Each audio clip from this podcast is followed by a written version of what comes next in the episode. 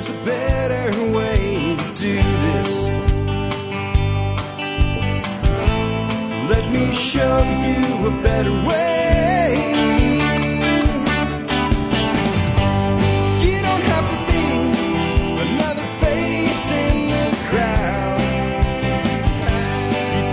Hi, folks. This is Jack Spirko with another edition of the Survival Podcast. As always, one man view of the changing world, the changing times, the things that we can all do to live a better life if times get tough or even if they don't. Coming to you once again from Hot Springs Village, Arkansas, high atop the Highway 7 Ridge Line, from TSPN, the Survival Podcast Network headquarters. Uh, today I have a really great show for you. It's episode 710, July 26, 2011. We have Holly Hirshberg, founder of dinnergarden.org, standing by on the line, ready to talk to you about growing your own food and the, the value of growing your own food, what it teaches people and what it teaches children. Uh, Holly's goal and dinnergarden.org's goal is to plant one garden for every six families in America and help this nation feed itself again. To that end, they've already fed over 65,000 families by providing them seeds and teaching them how to grow their own food versus just providing them money or just providing them food or basic charity. Instead of you know, just helping, they're actually empowering people, kind of following the mantra of give a man a fish, you feed him for a day. Teach a man to fish, you feed him for his entire lifetime. Before we bring her on though, let's go ahead and take care of our sponsors. They do a lot to help take care of you. Sponsor of the day number one today, the Berkey guy at directive21.com. That's directive, the number two, and then the number one, and then a dot and a com. What are you going to get from the Berkey guy? Surprisingly enough, the primary thing you're going to find at his website is Berkey Water Filtration Systems. And you know what? Of our five primary survival needs, right at the top of the list is water. That means we need to make sure we're drinking the best quality water that we can in good times like right now. Because there's certain things in our water that I'm really not happy about. Chlorine, I understand why it's there, but I don't like it. And if we can get it out before we drink it, so much the better. Fluoride, I don't even think it belongs in there. It's certainly a toxin. And Berkey Guy can help you get rid of the fluoride that's in your water as well. Additionally, though, for emergency water filtration in bad times, they are one of the best emergency water filtration systems you can find, and they look great in your home. So they work for you today, they work for you tomorrow, and they look good. They help you live that better life if times get tough, or even if they don't. So why not add a Berkey water filtration system to your home sometime soon? You want to do that, the best place to get your Berkey product is from the Berkey guy at directive21.com. Next up today, shelfreliance.com. Notice I said shelf, not self. The reason I said shelf is because shelfreliance.com specializes in innovative food storage solutions. The things that you can use to store the food that you eat and eat the food that you store. It really makes a lot of sense when you think about it that way. The food racks that they provide you allow you to come home from the market. Maybe you bought three cans of a particular food. You put them in the top. They go to the back of the line, so to speak, and everything else is down there at the bottom. Every time you grab a can out for your cooking and daily living, you're pulling the oldest can out and then you're rotating your stock continuously. They're also the makers of the Thrive brand of long-term storage foods. Thrive is uh, some of the best tasting long-term storage food I have ever found. It's food you'd be happy to feed your family any day. And that is the kind of food that you want to store for an emergency, folks. You don't want to be in the middle of an emergency, be it an acute emergency that lasts a couple weeks like an ice storm or a long-term major emergency where you're actually going to live off your stores for a month or more and have to eat food that you don't really like and have to get your kids to eat food that they don't really like. So check out the Thrive brand of long-term storage food. Pick up a few different items, try them out, go ahead and open them up and use them. And I think you'll find that it is food you'd be happy to feed your family any day. Then pick the stuff you like the best and start adding it to your long-term storage plan. Next up today, remember to connect with me on Facebook, YouTube, and Twitter. Those are my primary social media outlets. Make sure you check out the Survival Podcast Forum.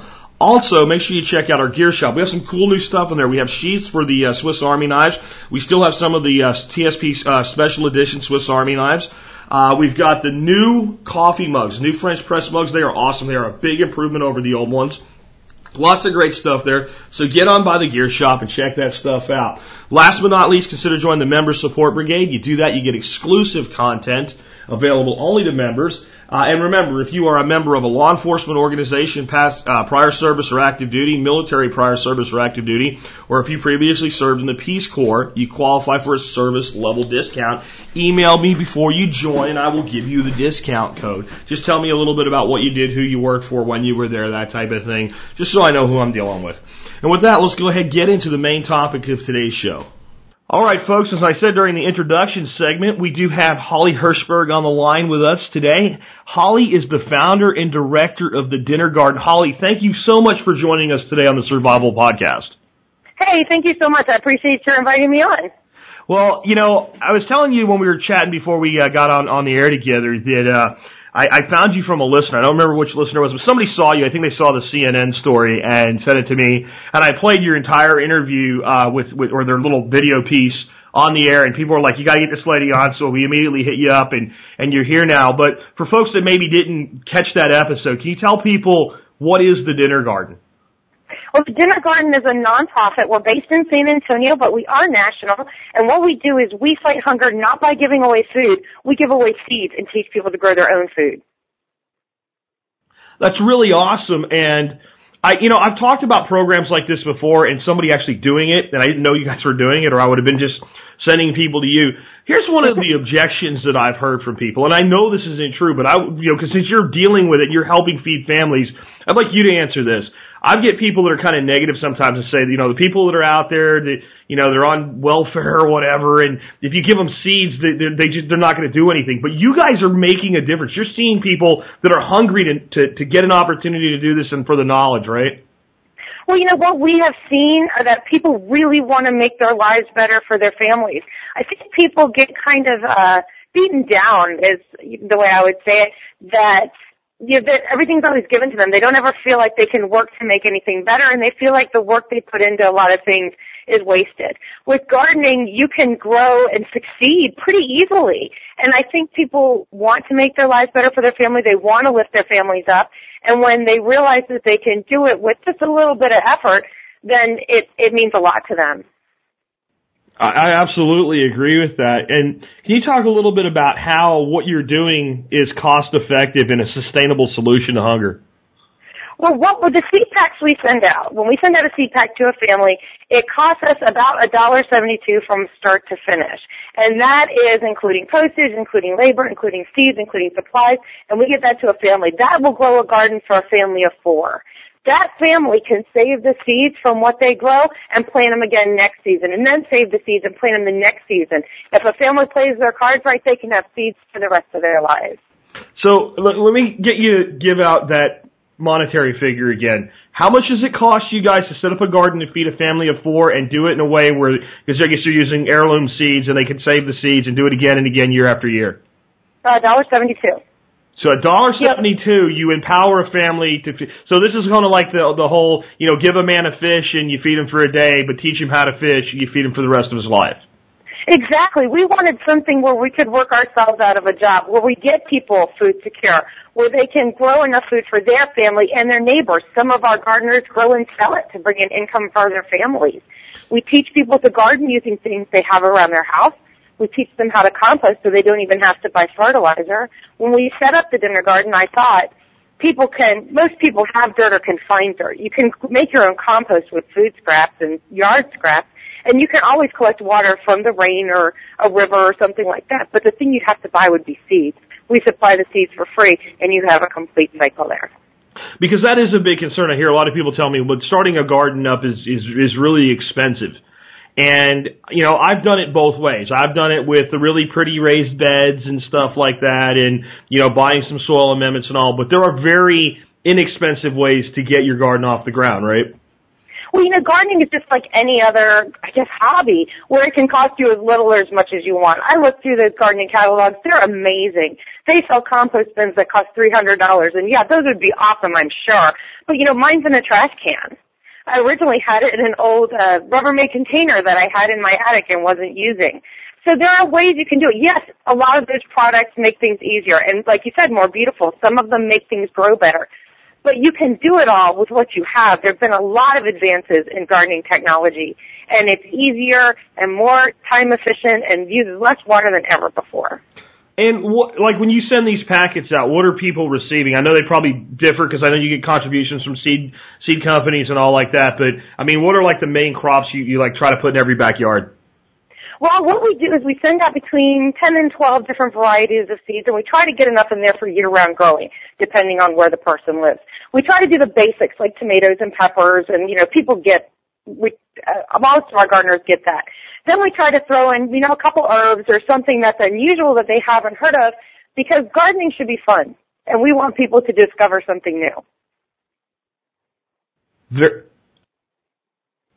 very cool there. Um, I got another question for you though, because like I was talking to a grower one time who had a CSA and basically didn't sell out his shares and he had more food uh, you know, he had more more food than he could really even give away to all his members because even your members at a CSA, and for those that don't know, it's community supported agriculture where you're basically buying into the production before the season starts, so that you're risk sharing with the farmer. And the farmer was having a bang up year, and he was taking things like Swiss chard and all this great nutritious food, uh, purple top turnips and stuff like that to a food bank. And then to his horror, he found out some of it was going to waste because people didn't know what to do with it because most of the people who were coming to these food banks were used to Kraft macaroni and cheese and, and other things that cause, you know, type 2 diabetes and things like that. Great stuff for feeding our kids today. So are you guys also helping people know, like, once you have this food, how to utilize it? Well, you know, that's a new thing that we're starting now at Dinner Garden is we have some videos up and we're putting up some more in the next couple of days on our website at dinnergarden.org about how to use vegetables. And we put up so far, I think we have how to use a carrot, how to use an onion, how to use, what else do we have? Um, a cucumber. You know, we started out, here's the thing, here's how I figured out that this was a problem. I didn't know that. My mother, you know, we've always had fresh vegetables because, you know, we were really fortunate when I was growing up when we go to events, the watermelon board, the people who promote the watermelons, they sent me some flyers that were called How to Cut Up a Watermelon. It's a really nice little flyer. That's the most popular thing we give out at events. People see it and say, oh, I've never known how to cut up a watermelon.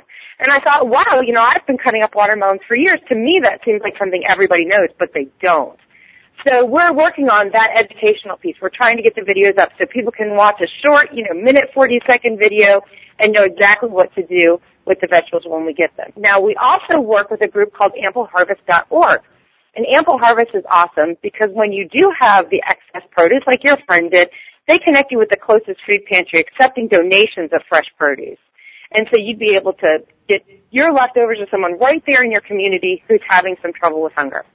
That that's awesome, and we'll have to make sure that I get that from you when we're off the air, so that I include it in the resource sections for today. And of course, folks, I'll have links to uh, to Holly's website and anything that we come up with today that's a resource for people. I'll make sure they're in the show notes as usual. Um, right. I I, I really um, kind of want to talk more about um, the, what you're hearing back from the people that you're providing the stuff to. I'm sure you're getting a lot of feedback from people that maybe thought it was going to be hard and maybe even had a few struggles, but eventually they're finally feeding their family something they're producing themselves. Well, and that's the that's the great thing. We get letters all the time, and they're beautiful. Some of them I have up on the website. I should probably put up more. Where people say, you know, I just didn't know how we were going to make it. And then it's just a whole new way of thinking, and it's not even really a new way of thinking. It's an old way of thinking that we're coming back to. And people are saying, in this time of joblessness, when my family was so stressed, this was the one time we were able to relax and be a family when we were out in our garden. Or they'll say, you know, finally, my high blood pressure is under control because I'm eating right. My diabetes is under control. My doctor said he's amazed. You know, those are the testimonies we get where people are learning a new way and doing differently. And it's good. It's, you stop craving the junk when you start eating the good. And when you grow your own vegetables, they're so delicious that I know in my family, here's how it works. Whoever gets out to the garden first gets to eat what they harvest. And so, you know, we fight to get out there first to who gets the tomatoes because they're so good. And I think that's what a lot of Americans are finding now is they grow their own food and it's really good and they don't have to say, you know what, I ran out of money, it's near the end of the month. It's okay though because I can go out to my garden and pick something and I'll have food to eat and my kids will have food to eat and we can all go to work and to school and function like at our peak level. It's wonderful. Yeah, I agree there. I, I've been, I've said a lot of my like presentations and things like that that if we could get the average American family, every single one of them to have at least, at minimum, a four foot by four foot raised bed garden in their backyard. We would put most of the psychologists and psychiatrists out of business. Uh, most of the self-help authors would have to go find something else to do. Not that I have anything against them, but they would because when you're doing these things, you're connecting with what I call being a real human being. That there's a certain part of us, and I'm not trying to be like real hippie-ish or anything, but we're connected to the planet. And when we put our hands in the soil and we, we actually create something for ourselves and our family out of that, we connect with that piece of ourselves. And apart from that, we can't connect with that piece. And then the other thing I, I remember is, you know, I started this show three years ago in my car, and I used to drive 50 miles to work and back every day, each direction, so 100 miles round trip every day. And I would come home from work, and I would go straight through the house, and my wife would just be like, don't talk to him. And I'd go out to the backyard, and I'd pull a few weeds, and I'd water the garden, and or tend to whatever it needs to do, and that would just pull me out of this, you know, like, uh, what would you call it, suburban rage that I was in. So I think that the health benefits are so much deeper like the food's so important because that's what we put in ourselves, but there's more to it than that. There's an emotional, spiritual, however you define that for yourself connection. Would you agree with that? Absolutely. You know what I found? You know, my husband lost his job at the beginning of the recession and my family was struggling just like everybody else. And I found that when I was the most upset and scared, and I think other people feel this way too, is when I sat in my house and worried. And what people need to do is get out. Get out in that sunshine. Everything's going okay. Things are growing. Neighbors are walking by. The world's still going on. It's not all about it's not all about the bad. I think when people are outside, you know, the sun makes you feel good. You're connecting with your neighbors and your family. And when you're out gardening in your yard, you know, there's a neighbor who's going to come by and want some squash and going to talk to you about gardening memories or something. It gets people really connected with their families and communities, and I love that. You know, and I, I think another part of it is as you're producing that food, there's a cliche that like every man that cares about taking care of his family knows and has probably said at one point in his life. And that is I've got to keep a roof over our heads and I got to keep food on the table. And you know, you can cut the grocery bill and do a little bit for the roof, but there's only so much the garden can do about keeping the roof over the head. But 50% of the equation is making sure the family's fed. And there's, and, and that comes from mom and dad, even though men are the ones that are more likely to say it. When you realize that you have the power to feed yourself and your family, it's very liberating and it's one thing you worry less about, right? Absolutely. You know, I think we all worry about our kids. You know, the people I see, parents are really trying to do what's right by their kids. And one thing that I know as a parent I worry about is when my kids grow up, are they going to be able to support themselves? Are they going to be able to live in a nice place? Are they going to have food to eat? Well, I know that my children will always have food to eat. My children know how to garden. My children know what plants are edible when they walk down the street. So I know, I mean that's one less thing as a parent I have to worry about because I know my children know when they're hungry, you know what, I have a fig tree. I can go eat. Absolutely. And that's, you know, I think families are feeling that, that, that relief when they grow their own food. And I think there's a big thing about getting the skill set back too. And like you said, like if you look at it, and if you know how to cut a watermelon or cut a pepper or cut an onion, you go, duh. But th- this this knowledge that many of us, just because we grew up with it, take for granted, is being lost. I remember the one time I was at the grocery store, and there was this gal. She's probably 16 years old, you know, and I had a bunch of stuff from the the, the produce section, and the first thing was like, you know, asparagus, fresh asparagus, you pick your own and, and put it in the bag. And she looked at it and she goes, I'm sorry, I'm new here, I don't know what this is. And I thought, well, okay, what's asparagus? Kids generally don't like that. And I was like, it's asparagus. And then she's like, the next thing, and I'm like, you know, it's parsley. And as we went on, I was just getting more and more depressed, and I'm like, they're snow peas, you know. And I mean, I was literally depressed to think that a person that grew up in America, which used to be the country that fed the world, wouldn't know what a snow pea was. And she worked at a grocery store. I know she's new, but I mean, you would think, but we do have to either fix this problem by teaching people or accept the damage it's going to do. Yeah, well, you know, I see, I talk to a lot of families who say things to me like, my kids don't eat vegetables. I know we did an event one time and we had it at a Vietnamese restaurant. Oh, their food was so good. I had a mom call me and complain that it wasn't kid-friendly food. And we said, you know, what do you think kids in Vietnam eat? they don't eat this. My kids eat this.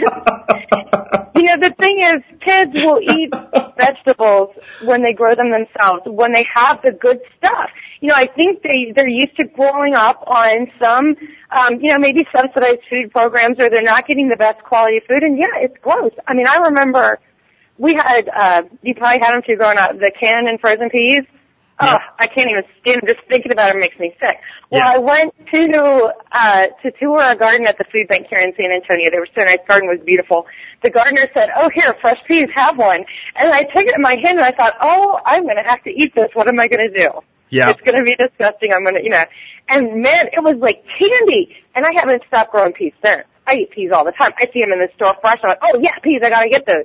And I grow them, and you know, they're wonderful. And that's the thing. If you don't like vegetables, you haven't met the right vegetable. I, I agree. I, I always find it interesting when anybody says anything like that. I'm like, you- it's like saying you don't like food. You know, I mean, people that seem to say, I don't like beer. And if you don't drink, I understand, but if you, if you drink, you say you don't like beer. Well, there's like five billion varieties. And with vegetables, there's, you know, there's not as many varieties as there used to be. And, and there's work being done by people to save some of the varieties. But there's so many things out there. And hey, peas were the favorite, uh, food of our second president, Thomas Jefferson. So if it's good enough for Jefferson, I think it's good enough for all of us. But I, I do think that uh, another part of this is if you eat what I call institutionalized food your whole life, that's all you know and you develop a taste for it. But what I noticed is I was never big into institutional food, but I had my 10 years of darkness, as I call it, my slumber, where I was eating fast food and, and, and lots of stuff I really shouldn't have. And when I finally went off it, every once in a while you think back and go, man, that stuff we, you know, it's bad for you, but it's really good. And then you decide, you know what, I'm gonna go ahead, I'm gonna get some. Like last night, I decided date night, took the wife out to a movie, and I got some nachos, you know, the gross kind with the yellow Yeah. cheese and all. And I thought these are gonna Uh-huh. be good. I ate like probably 10 of them, and I got up out of the seat because the movie hadn't started yet. I took them out and threw them in the garbage can because you're, you've convinced yourself that that is what you want to eat. And then with kids, I have a solution to any parent that says kids won't eat what they're supposed to eat. Stop feeding them the garbage. They'll get hungry and they'll eat. And if they don't eat for a day because they're being stubborn, it's okay. They won't die. Sooner or later, they'll break down and eat the food. And once you feed it to them for a week or two, they won't want the garbage anymore. Yeah. Well, you know, we work with so many families whose kids only eat when they get a free meal at school. And my thought on that is, you know, we need to make sure that they're getting the best nutrition possible. You know, as a country, these, these children are important to us. And if we can get them eating well at home, you know, these kids don't have food on vacation. They don't have food on the weekend. We need to get those kids gardening at home so that everybody has breakfast, everybody has dinner, even mom and dad, because they're the ones going out and working. And, you know, I think studies have shown that at the end of the month when the money runs out, mom stops eating. And we need mom to eat because mom is taking care of those kids, mom is taking care of the family, mom is having a job. You know, everybody works now. It's not like we have the luxury anymore of people not working. And so we need her to go to work and dad to go to work and everybody to have enough food. And we do that through gardening because there just aren't enough feeding programs, you know, and it, like they have the programs where kids can go get dinner. And those programs, you know, are wonderful for a lot of families. I want families eating at home together. That's my goal. And I think family is very, very important to me. Um, when my kids were younger, my kids are grown now and have moved out, but when my kids were younger, I wanted them home. I didn't want them going out to eat other places. You know, we needed family time. That's so important to kids' development. And when you have a garden, not only are they eating at home, but they're spending time with mom and dad learning how to garden. You know, this is something the kids can do while mom and dad work. Keep them out of trouble. Teach them a skill. Yeah.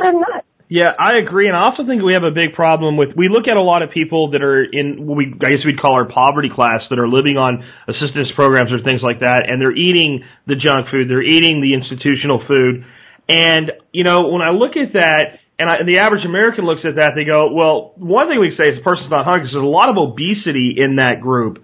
But I just heard something on TV, and I don't remember what show it was, but with the, I think it was might have been the doctors or something. Something my wife was watching, and I was kind of it was in the background for me. But the guy said that 80% of the obese people in America are also malnourished. They're not impoverished from a caloric standpoint, but from a nourishment standpoint, the, they have a bigger problem than just the obesity. They have uh, deficiencies in all of the actual nourishment and nutrients that they need to have, and that's because if you don't have whole foods in your diet, you can't get them. I don't even. Th- I, I personally don't even believe it can be done with a with a with a vitamin pill effectively. It has to come from food.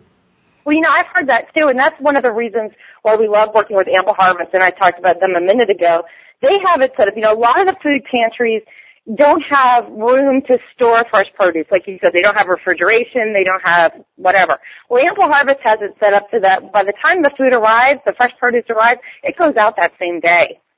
You know, so it gets to a home immediately. And that's how they've set up their whole system. So, um, you know, that people can have good, good nutritious foods. And a lot of the times the processed foods that people are eating don't have any vegetables in them or any whole grains or any of those things that are considered essential for building strong bodies and strong brains and people who can think. And that's where we end up with people being malnourished. You know, like you said, yeah, sure, the fat and sugar content's really high. People are obese. They have enough food to eat, they don't have the right kinds of food to build those strong brains, to be able for those kids to go into school and think clearly, for mom and dad to go and advance at their jobs because they're thinking clearly and they have the right kind of food to help them do that. And I don't want to beat up on the school systems or anything too much today, but even when they do have vegetables in what they're cooking, it, it, first of all, it's had all the other crud piled on top of it and cooked into it, and then they cook it so long and so hard, and it's been stored in such a way that any nutrient that was there, and since it mostly comes from big farms today that a lot of times they have, you know, they, they use chemical fertilizer, which I'm not putting the chemical fertilizer down, but if it, if it doesn't get combined with, you know, organic matter, the soils deplete of a lot of the minerals and nutrients and things like that. So the food's already bad to begin with. Then we cook the, the, the crud out of it till what was there is gone, and then we pile fat and sugar on top of it, and the vegetables that is in these foods become something with filler. And I think it's kind of back to what you were saying about how when the first time you were handed a, a fresh pea, you were like, oh man, I'm going to have to eat this. This is why kids don't want their vegetables today because a vegetable to a kid is a carrot that looks like a, a faded yellow Crayola crayon and it's got some greasy buttery type stuff on it and it's sitting next to french fries. That's that's yeah. what they see as a vegetable, and they actually think that people today actually believe that when you eat your French fries, you're eating your vegetables. A potato may be a vegetable, but I think when we uh, fry it in lard, it ceases to be such.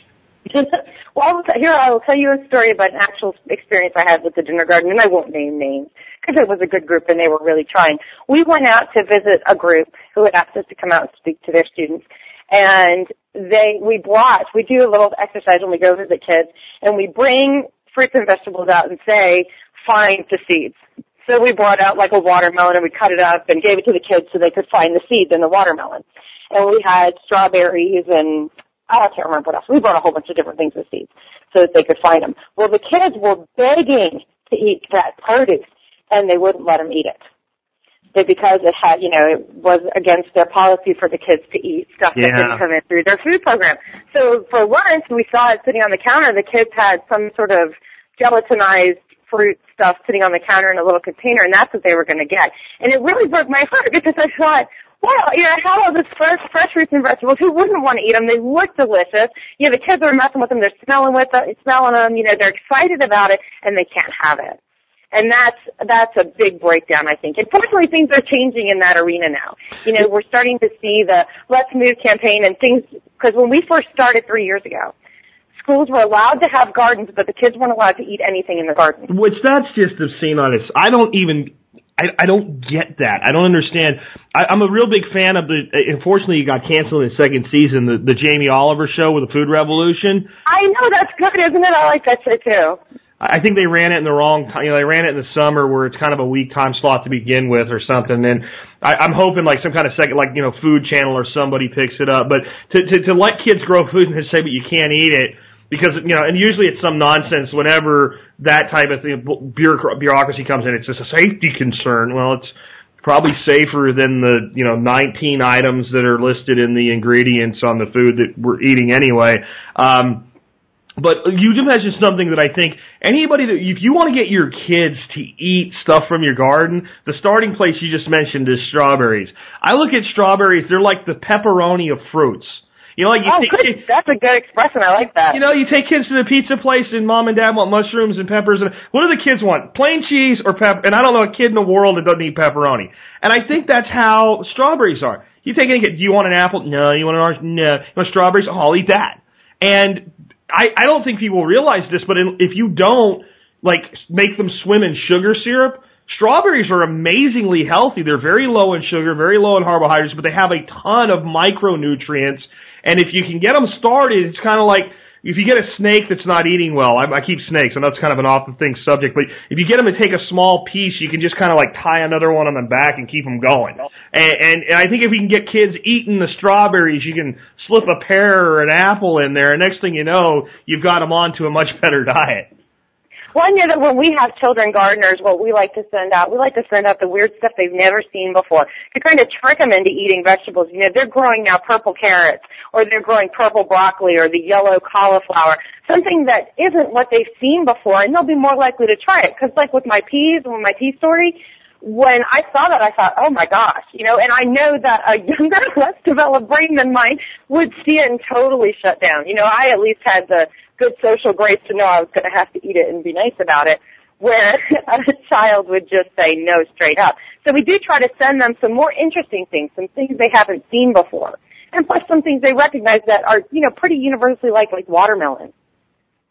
For the people that are out there thinking, you know, I'd like to do this, and I'd like to start a garden in my own backyard, but I don't have a lot of space do you guys provide some ideas or maybe you can just give us some of your tips on how because I get it all the time you know. I talk about gardening and I've got five acres and and, I'm like going like small scale farmer with it now and all. And, but you know I get an email from somebody all I've got's a back a balcony or uh, you know a very small backyard and I've got a lot of shade or what have you. What are some of the things people are doing to uh you know they don't have a lot a lot of these people you're helping out they don't have a lot of resources. So how are they uh making use of what they have well, you know, people have more land than they think a lot of times. We do encourage people to grow in their front yards if that's allowed in their community as well. We can grow quite a bit there. For our apartment gardeners, we work with two websites that are support for our container gardeners. And that's uh, urbanorganicfarmer.com and lifeonthebalcony.com. And both of those websites teach people how to grow a lot of vegetables and fruit and things like that, flowers even, in a really small apartment space. We have a volunteer who works with us who gardens on her headboard in her bedroom because she doesn't have room outside. If there's a will, there's a way. If you want a garden, we can help you figure it out. We also um. Can you give me oh, those two websites? Can you give me those two websites again? I don't want to cut you off. Okay. No, it's no problem because I forgot what I was going to say. It was Urban Organic Farmer. Okay.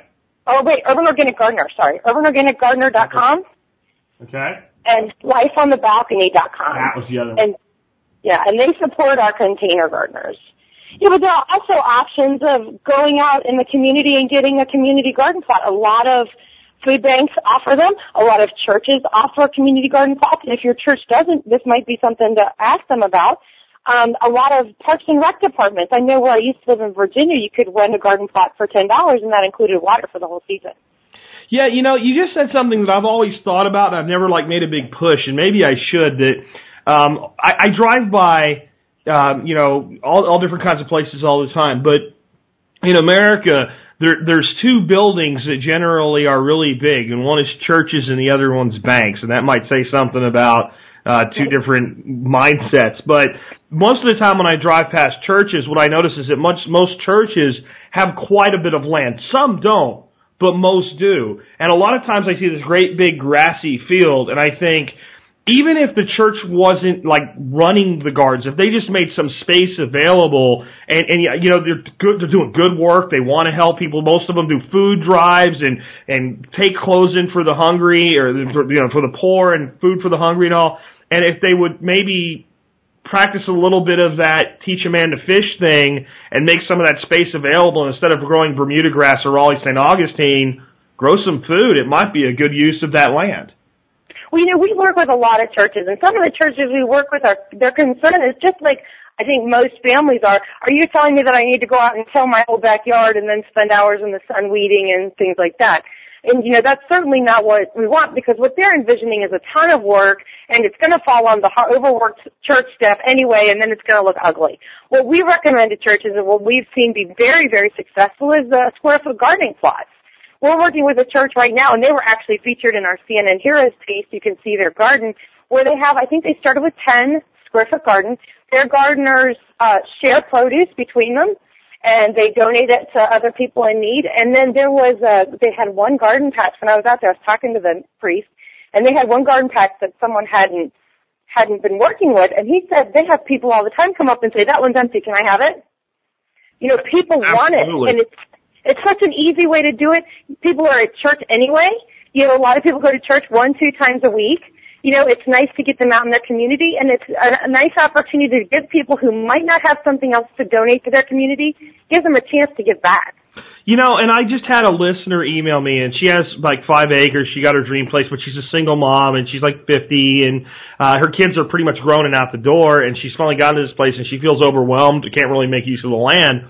And I, I suggested something to her that I think maybe you might work for churches here, uh, with, with kind of the concern about the upkeep and all. And my thought was, well, why not put the beds in? And then instead of charging rent, you do it this way. For every bed you take for your own produce, you cultivate one and that food goes back to the landowner, in this case the church who would donate it.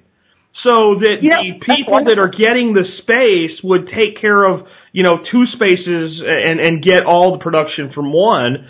And I think there's plenty of people that would line up to do it. I know that there's, you know, and uh, the other thing I've noticed about most churches and especially like suburban areas, they're generally not very far away from apartment complexes, and that's where the people that live in apartments are in apartment complexes that don't have the land. And it seems like, you know, I didn't have this plan or anything. It's naturally coming to me here that that's, that's like two sides of a problem looking to make a solution together. Well, yeah, I love that idea. I've never thought of that, and I'm definitely going to suggest that when we send out seeds to some community gardens. It's just a wonderful idea. People want to give back. They don't want to just take all the time. And like you said, the church probably doesn't need the rent for the land, but man, that food, the food they got from a plot would be worth far more than whatever rent they would be able to charge anyway. Absolutely. That's that's why somebody would pay you for the, the, the space. So if if you could get the money for the space, you could use double the space and get half the production. That that seems to be a win-win for everybody. And then there's no money changing hands, so that helps with the whole not-for-profit thing. I want to bounce something else off you. I don't know if you've seen this yet. There's a listener of mine, and I'm sure there's other people doing it, but there's a listener of mine named Larry Hall. He's got this cool stuff on YouTube, and he's building self-watering gardens using basically five-gallon buckets um, very, very inexpensive, uh, wick, you know, um, like slot baskets like are used in an aquaponics system. You drill a hole in the bottom of the bucket. You do like a two and seven eighths inch hole and stick a three inch one of these baskets down in there.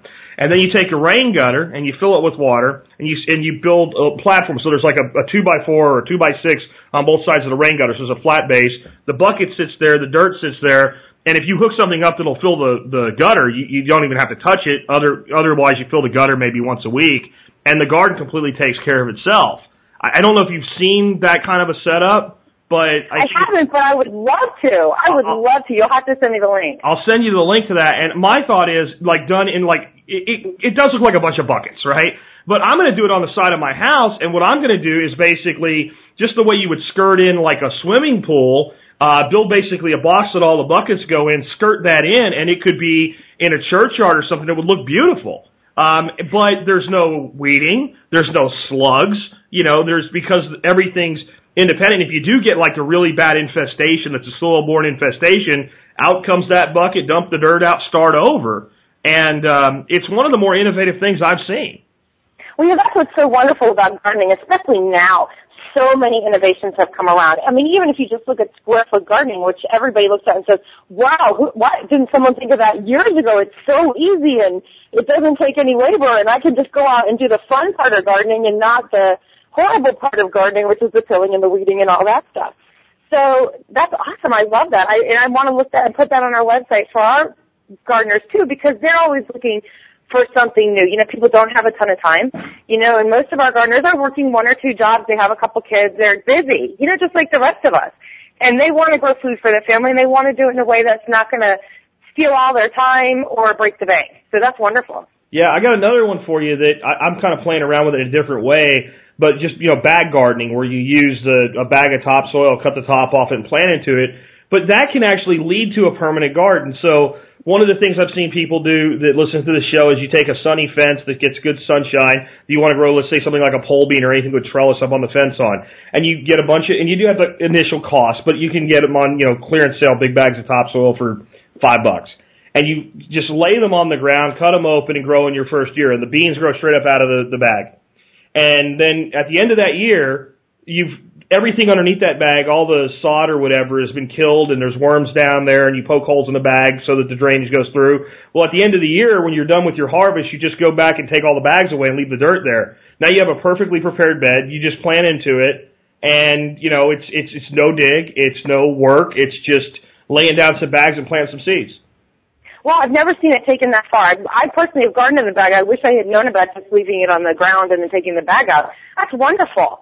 Who doesn't like that? I mean, how awesome to have fresh produce and like practically no labor. Here, a bag of topsoil at my grocery store is a dollar eighty for forty pounds. Yeah, and you you want to use something that's more of like uh, a like more like a garden soil, potting soil than just a straight topsoil because there's no nutrient value, and I kind of use the wrong term, but but basically, yeah. Well, I put in my compost.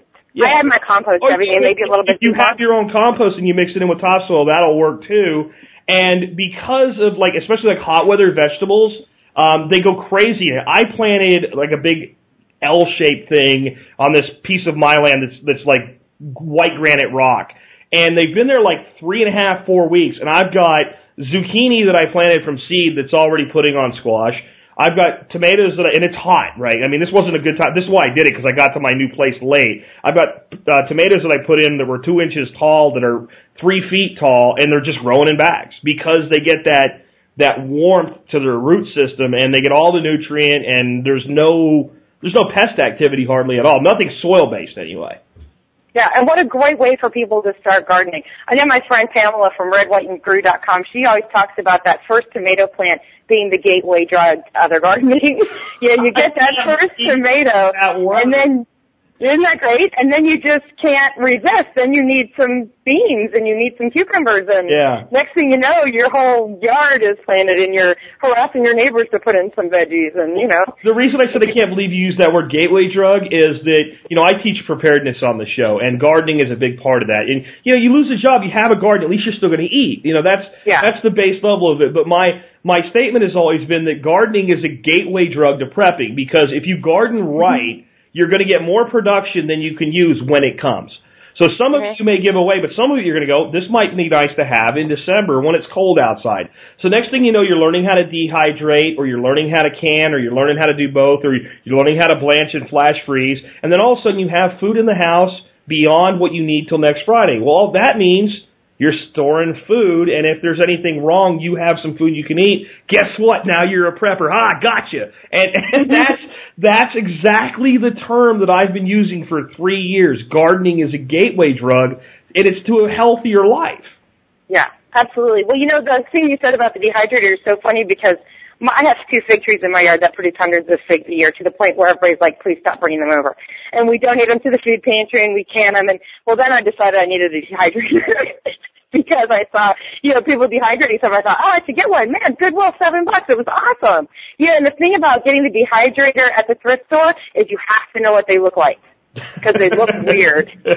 So you you have to know. And I put a thing on our Facebook page that says this is what it looks like. So if you see one at a yard sale, if you see one at the thrift store, you'll know what to do. People don't buy them because they don't know what they are. Now here in Texas, we can also dehydrate just out in the sun. Yeah, I was going to say that there's God's dehydrator. It's a great big giant ball of hydrogen and helium, and it does a really yeah. Here in Texas, easy to do that here. Absolutely. Absolutely, but at some places you really need a dehydrator, very moist climates. It's, it, I get plenty of sunshine here in Arkansas, but I have relative humidity in the summer of like 82%. Oh yeah, so you're just gonna get moldy. You can do a solar dehydrator, but you've got to build it. You can't just throw a screen out there and toss stuff on it because you're going to get mold before you get dehydrated. Now, zucchini dehydrated is awesome. That's how you make zucchini chips. And you, know, you, you take your zucchini and, and you just sprinkle some herbs on it and you dehydrate them. And um, what I did learn is if you want salted zucchini chips, take your dehydrated zucchini, mist them with a little olive oil, and add some salt on them when you eat them. If you salt them before you dehydrate them, you get zucchini leather, not zucchini chips. Oh. So you, you, well, you make that mistake once. That's good to know. And here's, I have a zucchini story for you as well. I hate squash. I have always hated squash. Really? Because it's slimy. I had it once when I was about seven and it traumatized me because it was so slimy and disgusting. A neighbor brought it over in a casserole. Oh, My mom made it eat it to be polite. had mush. It was disgusting. Well, then the other day we were doing a video for Dinner Garden about how to cut up squash, and they had the fresh squash there. And I had it fresh and said, how did I not ever like this? What have I been missing all these years? Awesome fresh. I couldn't believe it. Why would anyone cook it? Yeah, it's or amazing. If you're going to use it in a cooked dish, you do it like I did fajitas the other night. We got got a pastured chicken and we we ate baked chicken the first night, and then I took some of the leftovers and I cut up some bell peppers and zucchini for fajitas. But like I got the peppers cooked, the chicken heated up all seasoned, and then you throw the zucchini in like when you pull it off and throw the lid on the pan for like 30 seconds just so it warms through, and it's awesome. But if you cook it, yeah, you're not going to like that. It's it's squishy. It's not squash. It was gross. Well, I tell you this, and I have a zucchini. See, now I'm a fan, so I have one in the fridge right now. So I will. I'm going to dehydrate it today. So Yeah. you know, what kind of herbs do you put on yours? I I like to use like it depends on what you want, but like basil and and cilantro are great on it. Um, you can use dill, uh, but Okay, just, I have all just- but just do not salt it when you dehydrate it because it draws the salt does its own drawing out. And if you've ever like seen like a fruit leather, you know, Mhm. like it, it, it comes out more like that. Zucchini doesn't work that way, but if you don't put the salt on it, it gets crisp, almost like a chip and uh, it's it's just absolutely it's a great way to get kids to eat them because they taste good. They don't taste like what you think of even with with well cooked zucchini. It's and you cook, cut them about maybe uh, a quarter inch thick because they're going to lose a lot. There's so much water there. A quarter inch zucchini is going to come out almost like a paper thin Lay's potato chip, but a hell of a lot better for you. And as far Oh, as herbs, anything you like, you know, whatever you like uh, on there. Well, I'm excited about this now. See, it's like information from me and information from you. Cut the basil. We're both learning. Use fresh basil because the basil's wet, so it'll stick. And then when Okay. they both dehydrate together, they adhere, it adheres to each other, so it doesn't fall off. Yeah, I'm going to do that. That's Yeah. going to be awesome. I'm looking forward to that. Well, you know, my kids, we always gave them, um, we'd make uh, beet chips, and they loved them. That's one of their favorite things because it doesn't, you know, I mean, uh, again, I had vegetable trauma in my childhood. I had cooked beets, like the canned ones. Yeah. I don't know if you've ever had those. They're horrific. Yeah. And um, and you know, then you have them like as beet chips, and you think, wow, why have I been missing this all these So, years? so I've never made those. So you do the same thing. You just slice them thin, throw them in the dehydrator. Those we um we roast. Oh, you we roast cut them thin, Okay. a little olive oil, some rosemary on them. Okay. Put them in the oven. Oh, yum, delicious! Like you're roasting potatoes. I'll have to try that in the fall when I grow some beets. I couldn't get a beet to germinate right now if I if I did a rain I know, dance right? and and and chanted And and put it in your fridge, right? Indian tribes just to dance a circle around it. It still wouldn't germinate, but uh, I'll have to try those because I've not done those. So, man, I, I, I always have fun when I bring gardeners on the show because we get to learn from each other, and I, I love what you're doing. So let's let's kind of wrap up with you know how people can help you and how people can get help from you because that's really you know your mission re- requires the two things. One is people that care and want to make a difference, and people that need a difference made. So if somebody wants to help you out, how can they do that? Okay, we always need donations. We need money to send stuff out. We need money to afford our supplies. There's a donate button on dinnergarden.org. We love donations. People can all, businesses and things can also sponsor us as corporate donations. And that's wonderful too. We love that. Um, we have our business plans online so anybody can, we're an open book. So you can see exactly what we're doing with the money and where it goes um, people who need help from us can sign up on our Need Seeds page. Now, we have been mailing them to people's homes. I'm working on a new system to try and get things out to people faster because we have had people on our waiting list for over a year, and that just breaks my heart. So I've been working with um, a friend of mine at Ample Harvest to try and figure out a way where we can get things out to people faster. If you need seeds, sign up on our Need Seeds page at dinnergarden.org. Awesome, and I want to say something about helping out here and and and how how big of an impact it can have. The number you gave me, if I have it correct, was a dollar seventy two to send out this packet of seeds that Right. will allow a family to uh, a family of four to, to to eat out of that dinner garden and do it, you know, year after year after year because they can save their seeds. Right. If I take twenty dollars and I divide that by a dollar seventy two, I get eleven point six two and a whole bunch of numbers. So let's call it eleven. So, but basically, what that means is you can put food on the table for eleven families and some change with twenty bucks to the dinnergarden.org. Yeah, and you you know what? You can put food on the table. That'll keep it there. Keep food on their table for the rest of the family's gardening time. And I know you can't say anything political, but I can, and I'm going to tell the listeners this. The twenty dollars you pay in taxes is supposed to go to feed people isn't going to feed one family for a day. And that's a reality. And this 20 bucks here can feed 11 families for a lifetime and spread the message and, and, and expand because this is what I see when I see people start gardening. As they start to save seeds, they start to realize, holy crud, I can't possibly even use all the seeds I saved. So the neighbor goes, what are you doing? And they go, I'm gardening. They hand, the little kid hands the old lady next door a tomato and she goes, I remember when I was a kid and I had a garden and then next year when they start plants, they go, we started 14 tomato plants. We have room for five. Miss Smith, would you like some tomato plants? And Miss Smith's planting a garden. And it's not just the family that you put the seeds in the hands of. When you're using heirloom seeds that can be saved, that spreads out through an entire community, and one family on one plot of land can end up supplying seed through multiple levels to an entire community. So I can't recommend that you guys do what you can to help these folks out and help them do the good work they're doing at a higher level. Thank you. I appreciate that endorsement. That's so nice. Thank you. They don't come often. I'll be honest with you. I don't ask the listeners to get behind things like this. It's not like something I do every day. I can recognize things when they're really making a significant difference. My wife and I were talking about doing things to help people that were in this type of situation just a week ago, and next thing you know, this dropped in my lap. So I believe kind of in, in fate entwining a little bit. So I'm, I'm very, very glad that we had you here. And I'll tell you this, you are absolutely welcome to come back to the Survival Podcast and do another show with us any single time you want to. Oh, thank you so much. And you know what? I would love to come back. You know what? I'm going to come back maybe in a couple weeks and we can talk about the zucchini chips I made. All right, that'd be awesome. And you know, like it doesn't have to be a full show like today if you want to do a 10 minute segment or a full show, either or. I'm just saying, don't not come back because you don't think you have enough to talk about. Because I don't know, frankly, I think you and I could get together and talk for an hour anytime anyway. Yeah, absolutely. I never have a problem with enough to say. Well, folks, the site is dinnergarden.org. We had some great resources mentioned today. I'll make sure they're all in the show notes.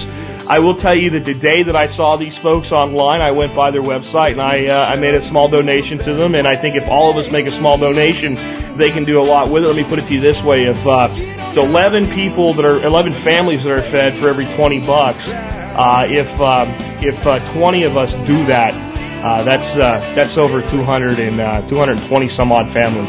And I think we can do a lot better than that with about 25,000 of you out there that listen every day. So let's see what we can do to put some food on the table of America once again. We all talk about doing it for ourselves all the time. Let's help others learn to do it for themselves as well. And uh, with that, this has been Jack Spirko today along with Holly Hirshberg, helping you figure out how to live that better life if times get tough or even if they don't.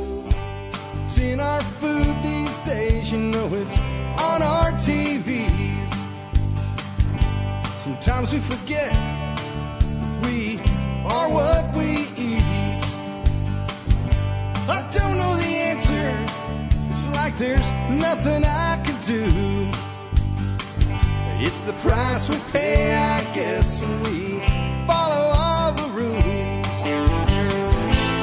There's a better way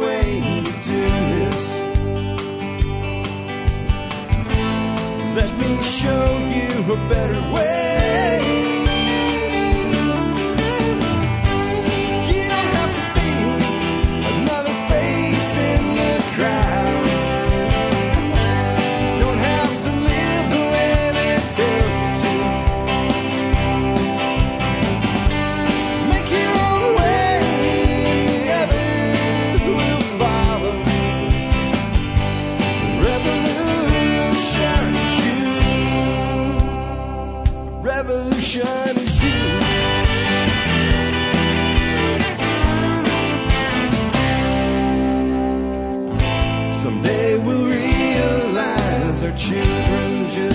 Pay. Cause nobody up there cares. They're living for today.